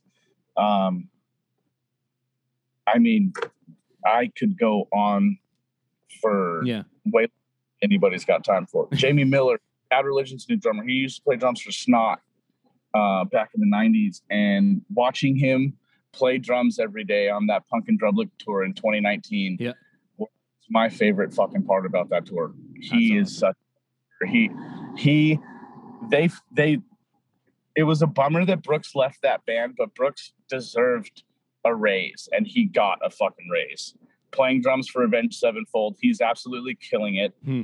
Uh, and I actually thought about auditioning for that band, Oh really? uh, but they're all they're all too old. I like to party; they don't like to party. um, it's just honestly, even if, if, if I could play the songs, oh, absolutely but- good. But it just wouldn't work out. So I didn't even I didn't even think about it. Yeah. Um, my buddy uh, Jono from the Swellers, he auditioned for that band. Um, that band. I'm talking about Bad Religion like it's just some band. um, but watch, watching Jamie play drums with that band, they found the they found the perfect fucking fit. Losing Brooks Wackerman is a pretty it's a big loss and it's a big set of shoes to fill yeah. and Jake absolutely crushes it. Um, he is he's absolutely perfect for that band, Hmm. and it was a pleasure watching him play drums every day. Yeah, nice. So getting back to the bomb pops a little bit because we're we're into hour two here now, and I don't want to run out of time. I want to be able to talk about all, or ask you all the things I want to ask you about uh, surrounding that band. So um, this latest record, Death in Venice Beach, the drums are absolutely enormous on that album. Like, uh, not that they sound bad on any of the other stuff you've recorded. Obviously, I love your sound, but that particular album, the drums just sound fucking huge. Like like that opening um, fill at the start of like uh, California in July and stuff like that. Like, w- where was that recorded, or like who mastered that to make it sound like that? Uh, we recorded that at Black and Bloom in the same place that we recorded um, the first uh, two, the FOMO and uh, Dear Beer. Um, the bass drum that we used on that session was an old, I want to say like 90s Premier. Um, it was actually Dan, one of the owners of the studio's old drum set from high school or some shit. And we, we, uh, we went over a few different options of what Fogal had in the in the back, Mm. and I ended up on that one. And um, I can't remember the toms that we used, but I, I I just used what they had in the studio. I was going to um, drive to Laramie and pick up uh, Brandon Carlisle's clear SJC kit Mhm. and do that. Um, but it just made more sense to use what Fogal had in the in the studio, and um, it it was mixed by Fogal at Black and Bloom and mastered. Oh, shit, did Andrew master mix it too? Maybe Andrew. It was mixed and mastered at the blasting room. Oh, okay. Um, and Andrew, one of their editors, um, is getting into this the whole mixing and mastering thing. So he did it. He mixed it, and um, I want to say Jason mastered it. okay. I think. Um, I think so. I'm not. I'm not entirely sure hmm uh, but the I've been very fortunate enough to work with engineers who love tracking drums. yeah. Um, Ian, the dude that's done all the Murderland stuff, uh, he's my favorite engineer to work with. He's so easy, and he loves recording drums and specifically my drums. Um, Yeah. You'd have It's- to almost. Yeah, it's it's it's a lot, and I play loud, and uh, you've got to dial back lots of uh, overtones, figure out mic placements, and it's uh, it can't be easy. I Yeah. know I'm not. It's fine. so you, but you do hit hard though, right? Like you are. I- I do. I- yeah. you don't you don't you don't get the true sound out of the drum unless you hit the drum. Yeah. And uh, I will admit that there are times that I'm hitting my drums and cymbals maybe too hard. Um, if it's a particularly angry day for me or whatever, maybe uh, maybe it's just an angry part of the song. But um, another thing that marching band really helped me out with was dynamics. Yeah. Um, it's absolutely necessary, and it's uh, I, while I do hit hard, I know when it's time to play quiet, how to play quiet. Yeah. Yeah. Um, it's uh, and again, MI MI helped out a lot with that too. I had never had instruction on a drum set until I moved to to LA and went to MI in 2005. you didn't ever uh, have take lessons before that? I just mar- just marching band. Holy cow. I, I, I, me and my Mike Labs and Mike Garrett and the the two Aarons and everybody that I marched and played drums with in school taught me how to play a drum set, and it was ba- mainly by just watching them and then sitting down and trying it. And for forever, the worst fucking thing to get over as a drummer is separating your right hand and your right foot. Your right foot wants to do everything your right hand does, no matter what. hmm Um, and I struggled with that for about a solid week and almost gave up. Just like fuck this.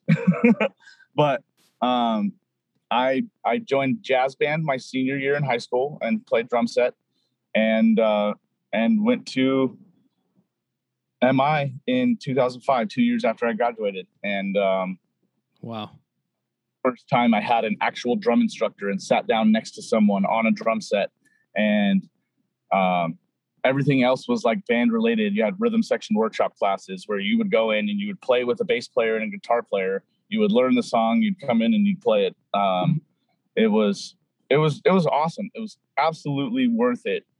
Um, Yeah, I can imagine. like getting top tier professional instruction like that has got to be huge for your yeah and and- and we're you're working you're studying under working musicians these people are not only just teaching here they're teaching here five six eight hours a day and then they're going out and gigging every night they're going on tours every other month. They're actual working studio musicians and just to see what it takes to be a career musician was was worth it because it it it lit a fire and i'm just like i want this. I need this.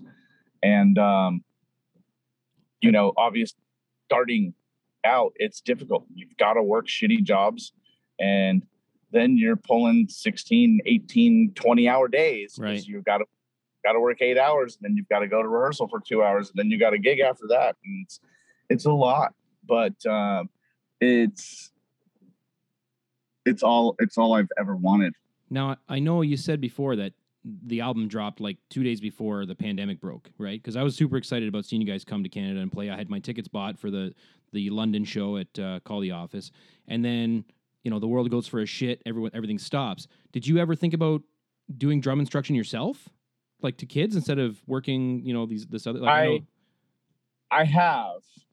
Um, teaching anything always makes you better at whatever it is you're teaching. Um, I've I've given a few lessons here and there. Um, it's that's that's a plan C for me. I I don't love teaching. Um, I I can and I'm good at it, Mhm. but I would pref- I prefer to play live. sure. I I could it's it's it's definitely a possibility and I might actually explore the idea of doing some hand technique uh, lessons on tour. Show up 3 hours before the doors and sit down with Josh for an hour and he'll go over this and that and this but you know I can't really set up a drum set and give them a full on lesson yeah, it's tough, uh, right?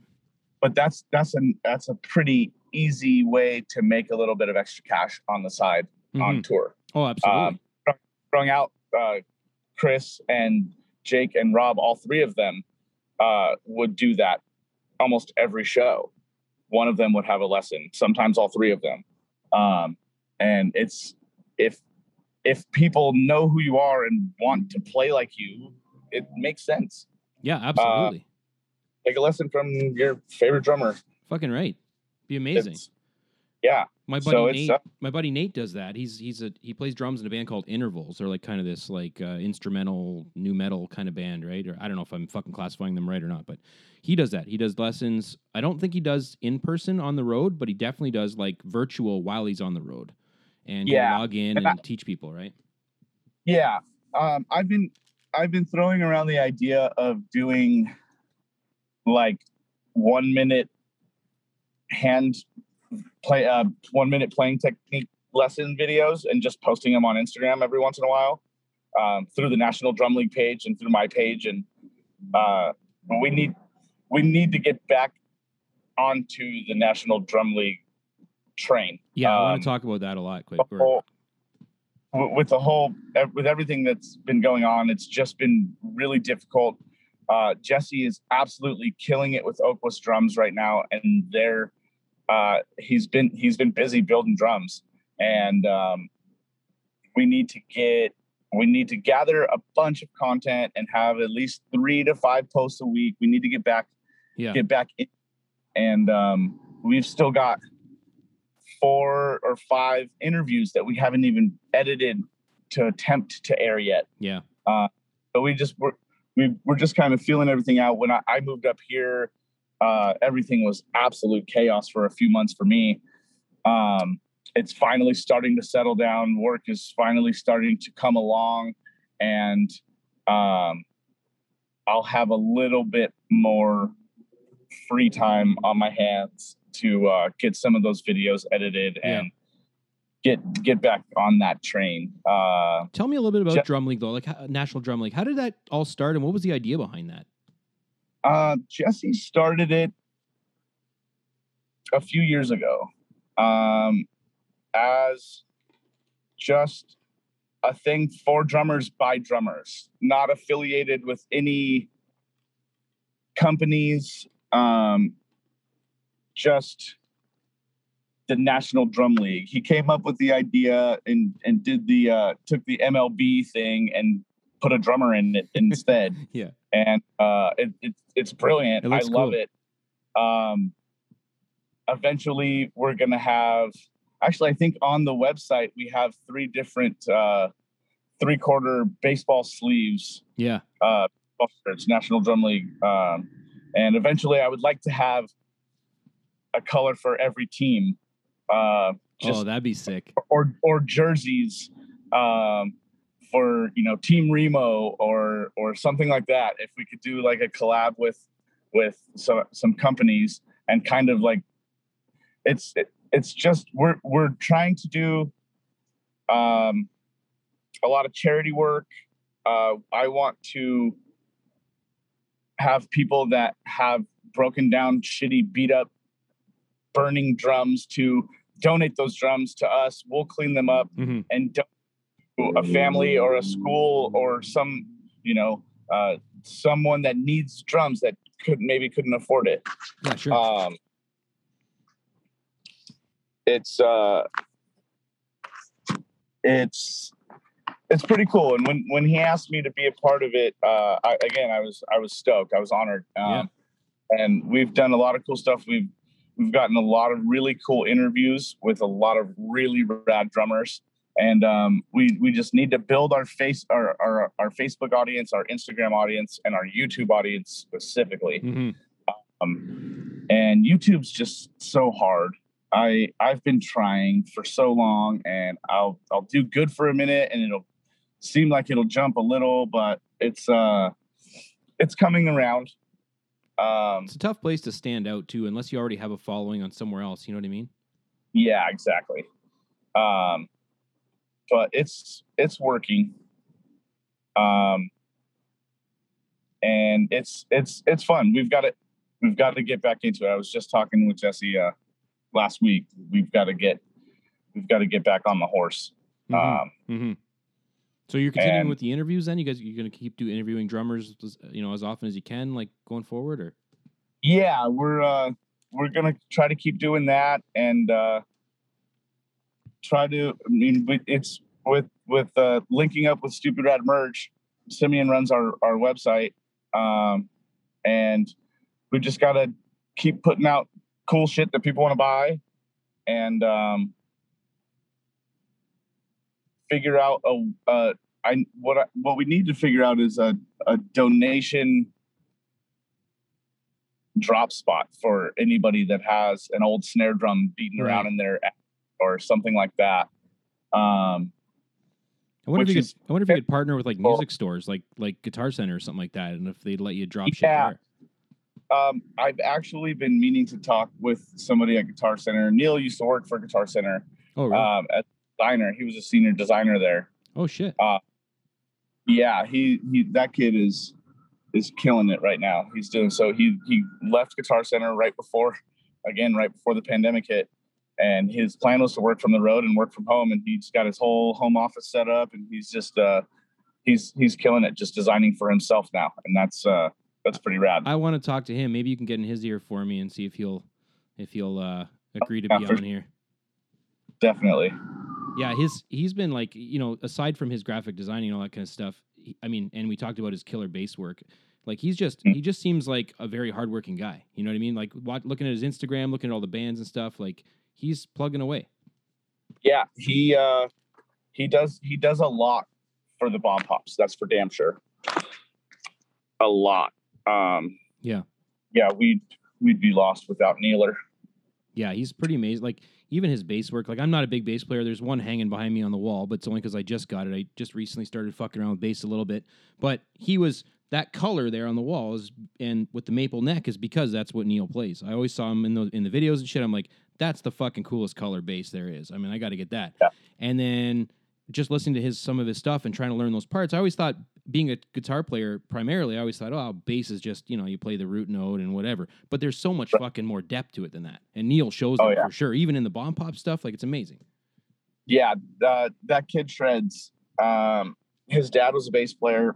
His first bass was, uh, maybe it wasn't his first bass, but his uncle Tom gave him his dad's old, uh, what is it, a 67? It's a 67 P bass body with a 73 jazz bass neck or something Oh, like wow. that. Nice. Maybe maybe it's opposite. Um, Best of both worlds either way. It's a it's a yeah it's a beautiful guitar and he uses it for recording every once in a while but it stays in its case at home for sure Yeah, that's not something you're gonna you're gonna take on the road. no way You know, it's it. There's too much value in that shit, especially when it's been passed down to you, like family wise. You know what I mean? Like, yeah and trailers get broken into all the goddamn time yep, trailers stolen all the goddamn time yep. Uh, you don't want to take your prized possession on No, just not a even if it's the best playing fucking instrument you have, take a shittier playing instrument because you're going to be real pissed when that best playing instrument you have is no longer there. Exactly. Exactly. And I mean the, like the difference in sound if you buy like a quality backup of some kind. You, you know, like this this bass here is a Mexican bass and it sounds great. You know what I mean? Of Fuck, course, whatever. it could be a Squier and sound great. Yeah, absolutely. No question. Yeah. know, Um, and it's uh there there for a time i mean and it's still it's it's gonna start happening again. There would be people that would find the local shows. They would pay for a ticket go to the show check out what the fucking bands are playing with and follow one of the bands after the show. And if they're going fucking 10 miles down the road and pulling over to sleep they're getting robbed. It's um it's extremely unfortunate but it's, it's part of something that we have to deal with. You know what? And I I've known enough bands that have toured and told me horror stories like that over the fucking years. It, it's it's it's disgusting, really. You know what I mean? If you're a fan of music in any way, to steal somebody's fucking gear, like especially for some of these bands that are touring, they don't have money to fucking eat some nights. You know? Right, absolutely. It's uh, yeah. When when we started out, we're sleeping in our van. We're sleeping on floors. We have three dollars per meal twice a day. We get three dollar items from whatever fucking fast food joint we could find twice a day, and sometimes it was once a day. Yeah, it's Uh, that's a horrible way to fucking tour. Like I mean, and a, a lot of bands do it, but uh, it's That was that was how I started, and I fell in love with it for some dumb fucking reason. well, because you get to do your favorite thing every single night, and all the other shit is just kind of gets in the way. It's just Yep. part of part for the course, right? Absolutely. Now, there's another tune on Death in Venice Beach that uh, Poli wrote about. Uh, like, I'm diabetic, like Poli. I'm a type one, same as her. So, were you there when she fucking had that issue where she was in that gas station bathroom and fucking had the low blood sugar and then passed out and did all that crazy stuff? I brought Luke his backpack that had the glucagon pin in it. Oh, fuck. um, I was inside the inside the gas station. Polly came out of the bathroom. She was not looking good. Luke grabbed a bottle of orange juice out of the, the fridge, opened it, started filling up a soda, just anything with sugar. Yeah. And um, I was like, "Is everything cool?" And and Luke's like, "Yep, I got it. Everything's cool." And after that, he sat her down. There was like a Denny's attached to the gas station, and I went back out into the van and Luke asked for his backpack. I brought him his backpack. They were still, this was before they sat down. And then I went back out to the van. They went over and sat down, and Poli collapsed on the floor and had a seizure. And if Luke didn't have the glucagon pin on him at that time, who knows what could have happened. But uh, two minutes later, a police truck pulls in, and right at right behind the police truck, uh, a paramedic pulls in, and I was like, shit. And I text Luke, I said, should I move the van? He's like, yeah. I'm like, I knew they were here for us. And um, Poli went, thank God there was a, if, if we wouldn't have stopped at that gas station, it could have been real bad because we were right down the street from a hospital, like Yeah. five minutes. And after that was desert all the way to Vegas. Holy shit. Now, now, why did he have that pen? Why did he have it? Because it was it's not wasn't her pen; it was his pen. His wife is a type 1 diabetic. Aha. Okay. he knew he was going on tour with a type 1 diabetic. He's one of those people. And the fact that we didn't have one of those on every tour we've ever done is insane to me. Yeah. Uh, and guarantee we will never ever do one without at least one or two of them Oh yeah. Uh, absolutely. one of our bags. It's um it's Luke saved her life for sure. Yeah. I mean, that's that's what I was thinking when I heard that story because I, I remember I didn't catch that detail. She said, I think it was uh, I don't know if it was a YouTube video or something where she was telling that story, and I and I caught that there was a glucagon pen, but that it wasn't hers. But I I never fully grasped where it came from or why why the manager had it, right? And then you know it, it- he really did save her life because that is fu- I can't believe Yeah. she didn't have her own. Yeah, his his wife's a type 1 diabetic and uh he just thought to bring one Yeah. Now that for must, sure. I, I think that was also the caveat that got her to to get off booze, right? It was it was uh it was very shortly after that her and Mike got into an argument at a family thing, and she woke up the next day and was like, asked, asked told her mom, "I need help." Yeah. Yeah, it, it's it's not fun. It's booze is really hard on you as a diabetic. I, I quit drinking like a couple years ago now just because of that, right? And I mean, weed became Yep. legal here, and it, for me, that's way better than drinking anyway. Oh yeah, absolutely. So I mean, I like, never, I never used to drink. I only smoked weed. Uh, I I became an alcoholic over the pandemic, oh no, but it's okay. It's fine. I, I I control it. I control it well enough. I don't need to drink while I'm at work. Um, yeah, yeah, yeah. I mean, you know, that's when you start to know you got a problem. you can't make it to work without a drink. yeah. You're bringing that a handle of whiskey to work. um, No good. The uh I want to go back to a little bit to some of the Murderland stuff because you know, like I've said a million times, I'm a huge fan. But Murderland's got this cool thing where you guys have these really poppy songs that are fucking awesome and they they still hit hard, but they're very poppy. But then you've also got the more metallic stuff like Three Sixes and um, uh, Beach Bunny Babylon stuff like that. What's your preference to play? Do you do you prefer the pop punk more or the or the more the heavy stuff? Um, I love all of it. I've always wanted to play drums for a metal band. Uh, in fact, I'm I'm trying to start a metal band up here in Seattle. Oh, really? yeah, just for for shits and giggles. Uh, I play I play with my buddy out of Bremerton. Um, I need somebody to play with up here also, uh, just to play music with other people and not just play to a track. Yeah. Um, but I, I I love all of it, man. I I hated pop punk when I was in high school. Uh, if it wasn't grungy, gritty, fucking nasty punk rock, I didn't care for it. Uh, I thought it was pussy shit, quote Yeah. unquote. Um, but uh, it's um, I I as I get older, my taste in music gets far more poppy. I I have found that to be Yeah. very true.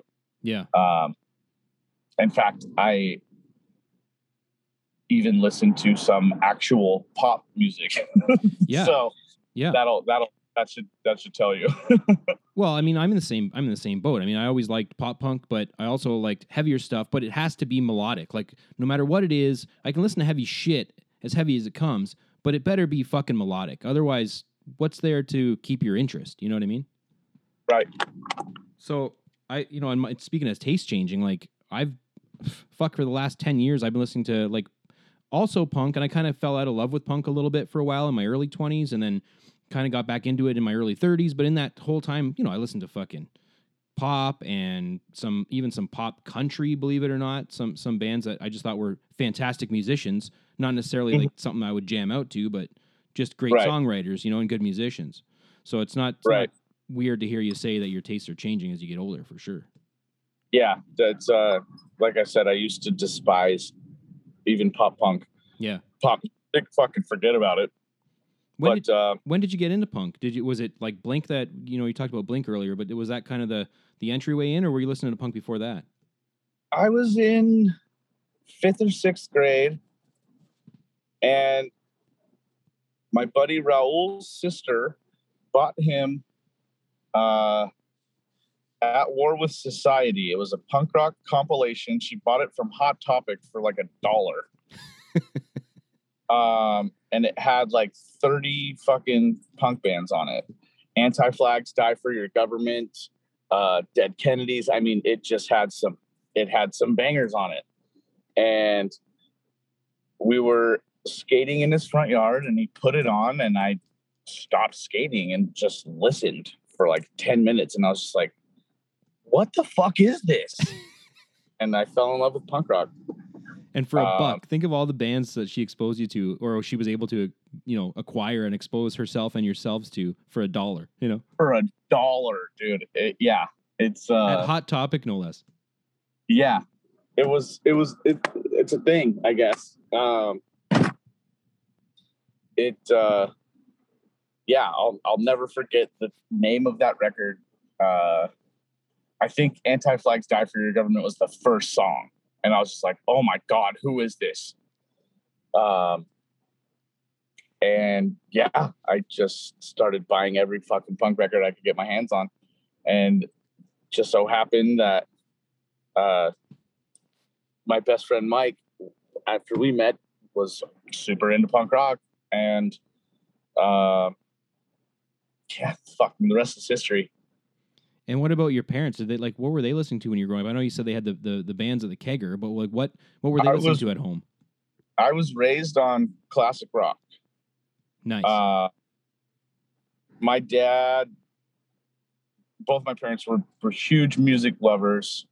Um, a lot of Zeppelin, a lot of ZZ Top, a lot of Van Halen, a lot of Ozzy, a lot of Sabbath, a lot of uh, just- just good classic rock.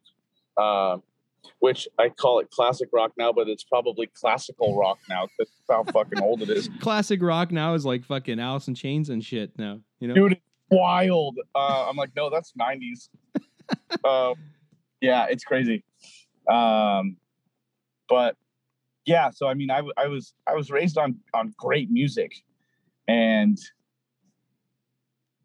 them having rock bands at our house well is why i'm here today Yeah. that's why why i do what i do i know for a fact that I it, it grabbed me at a very young age, and I didn't realize it until I started playing it, and I was like, "Oh shit, yeah, it's over. This is what I'm supposed to do."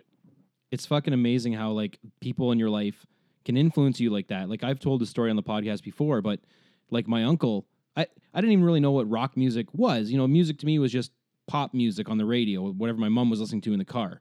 And then my Right. uncle has this little fucking MR2 1980 something MR2 uh, with you know these deep bucket seats. He says, "Let's go for a ride in my new car," and he throws an Appetite for Destruction. You know, and as soon as that fucking opening riff, you know, kicks in, the start of Yep. that record, that was it, man. He put it in fucking first gear and floored it, and rock was just like bam, cemented in. So to hear you say classic rock, I mean, fuck, that's you know, that's definitely the way the way I was raised too. Yeah, and and I mean the the transition to punk rock wasn't wasn't very difficult. Uh, it's just harder, faster. Yeah. Uh, my dad, my dad listened to the radio a lot. So you know, once once the Offspring started hitting and all that shit, uh, he he loved he loved the Offspring. Um, and Your It- dad it loved was- the Offspring. yeah, That's amazing. Smash was a great record, and he owned Smash and Ixnay on the Hombre. Um, so it's uh, it was it was cool to kind of be able to share a little bit of of my music with him as he's as his music is becoming classic rock. Yeah, yeah, totally. Yeah, that's amazing that he was into Offspring, man. Like my folks would, they didn't want to hear anything I was playing. You know what I mean? If it was up even just a little too loud, turn that shit off. You know, one of those Yeah. situations. Well, I mean, you got to keep them separated. Was played on every radio station at least like a dozen times a day. Oh yeah, So if he listened to the radio, he didn't have all that much of a choice. right, right, yeah. but he, yeah, he ended up he ended up digging it. Um, the uh, your endorsements you talked about earlier about um, uh, the sticks you were using, but but you're not endorsed. Are you endorsed by Zildjian for sticks? No, No. Um, I'm I'm gonna work on Zildjian, even if I just get discounts on cymbals. It still might not be worth it because I figured out the Guitar Center system. Yeah, I saw that loophole that you were talking about in, in one of the drum, National Drum League videos. It's it's genius, dude. It really is, and uh, I haven't paid full price for a cymbal again. Sorry, Zildjian. Um, in like 12 years because Zildjian covers it for the life of two years now. And I buy a three year warranty through Guitar Center's pro coverage. So if I break it three times in two years, I'll replace it three times through Zildjian. And the next time it breaks, as long as it's within a year, um, I call Guitar Center. They send me a gift card in my email. I go back in and I pay for whatever cymbal plus or di- minus the difference and pay 60 bucks to 70 bucks for another three year warranty. And it all starts all over again. That's amazing. Uh, and you know what? yeah. If they haven't figured that out, that's on them. Cymbals are fucking expensive. yes, they If are. I buy one every time it broke, I would be broke. yeah, yeah. And you're a touring musician. Like you're not you're not fucking made of money. It's not growing on trees for you. yeah, exactly. Um, but yeah, so I don't. I I've I've been offered uh, sponsorship from TRX Cymbals, from Soul Tone Cymbals, um, but I can't justify spending. Even their artist deals too are kind of ridiculous. Uh, Hmm. I I can't justify spending six hundred dollars on a ride cymbal Yeah, that's Unless- crazy. key me, I'm going to pay six hundred dollars for that ride cymbal one time, and every time it breaks or cracks, you're going to replace it forever. Yeah. Then may- maybe we could talk, but that's not the kind of deals that they're looking for. Um, that's the kind of deals that the big companies like Sabian and Zildjian can can offer somebody like me. Yeah. Um, I which I I'd be I'd be into. Hmm. Um, to say that I have a sponsorship by Zildjian would be worth it. But uh, I was approached on Instagram by this new drum company, Oakwest Drums. Mhm. Jesse, the founder of National Drum League, is the owner of Oakwest Drums. He used to work for OCDP back in the day. Um, so he's built drums for all kinds of people. And he moved to McKinney, Texas, um, I believe for work, and decided to start his own drum company. Um, he's building incredibly he's building really really good quality drums um, and he i mean it's it's an option to get a good custom kit for not quite the custom price Right. um, Yeah, right. I had Pork Pie build me a drum set, and without the deal that I got um, through the recommendation that I got, it would have been fifty two hundred bucks. Holy cow. But my buddy Dan, he's a tech, and and uh, he's actually played drums for the wedding band a couple of times when I was on tour. Oh, okay. He he knows Bill real well, and he's like, "Yeah, man, just tell him, tell him that, uh, tell him I sent you, and he'll he'll he'll treat you good." Nice. and he built fucking brilliant drum set. It's it's beautiful, and I wish that I could have taken it to Denver to record. The drums would have sounded even bigger. Really? That's hard to that's- fucking imagine, but a big, it's a big drum set, and they sound as big as they look. yeah. Pork pie has always been, you know, they're they've sort of been a, the standard, right? For anybody that wants a really quality kit is going to go there. Yeah, uh, they're they're all built right in the valley of LA. Did you get the whole did you get the whole multicolored thing going on with with the pork pie stuff? Are they the ones that do all the multicolored shells?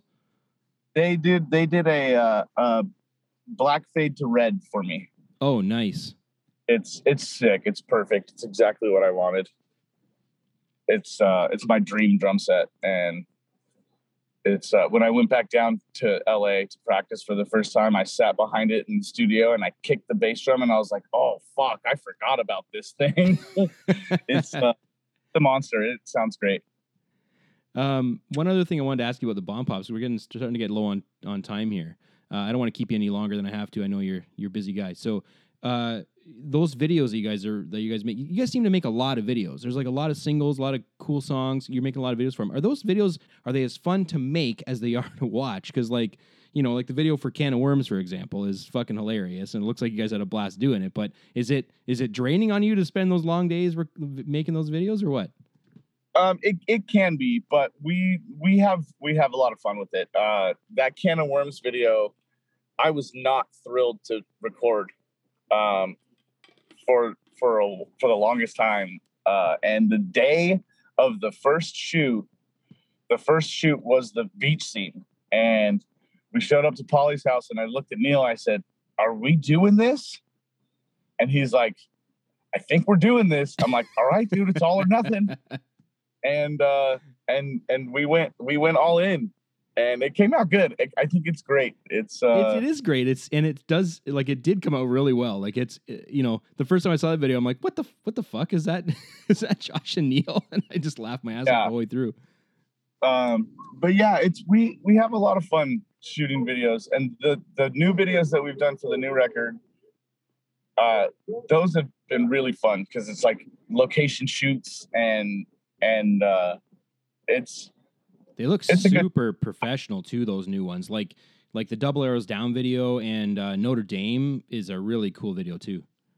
Our dude Chris Grau absolutely kills it, and he NOFX has kind of adopted him, and he's doing videos for fucking everybody now. It's uh Yeah. Uh, for ma- Fat Record.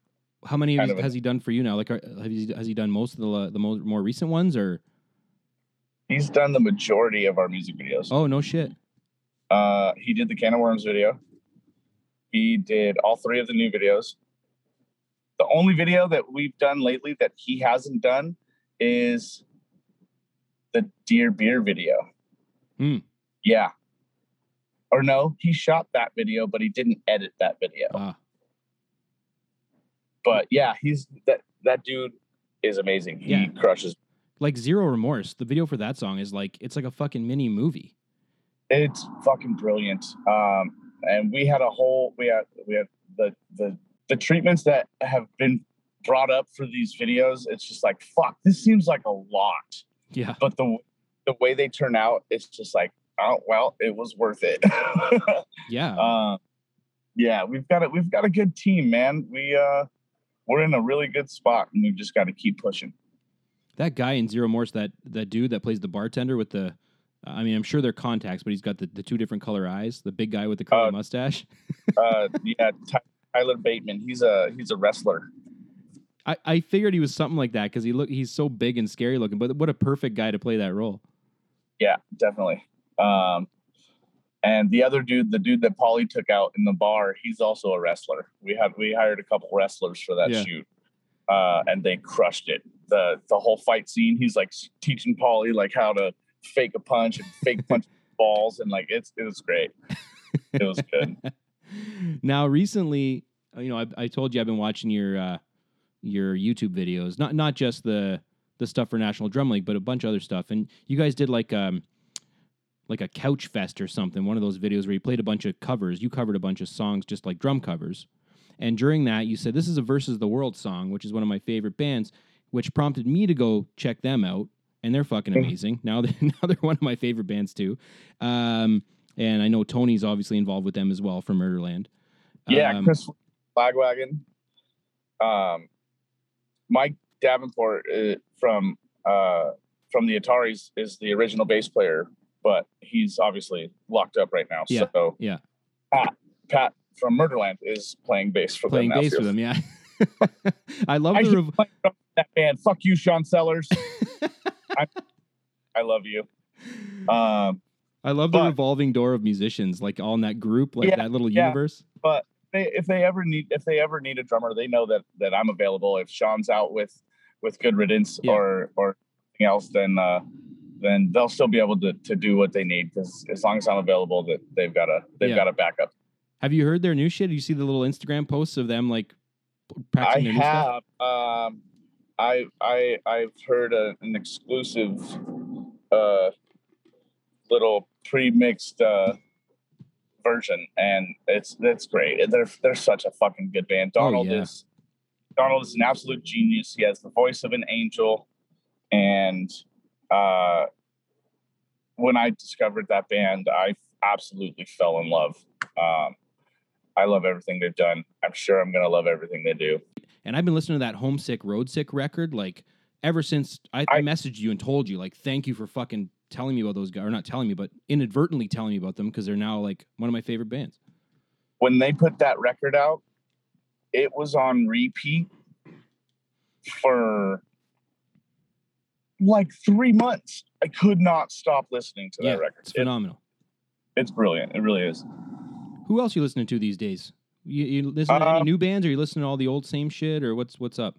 Oh, I've been listening to a lot of Atreyu and Bullet for My Valentine and um Senses Fail Yeah. and uh all the shit that I dug back in high school. Yeah.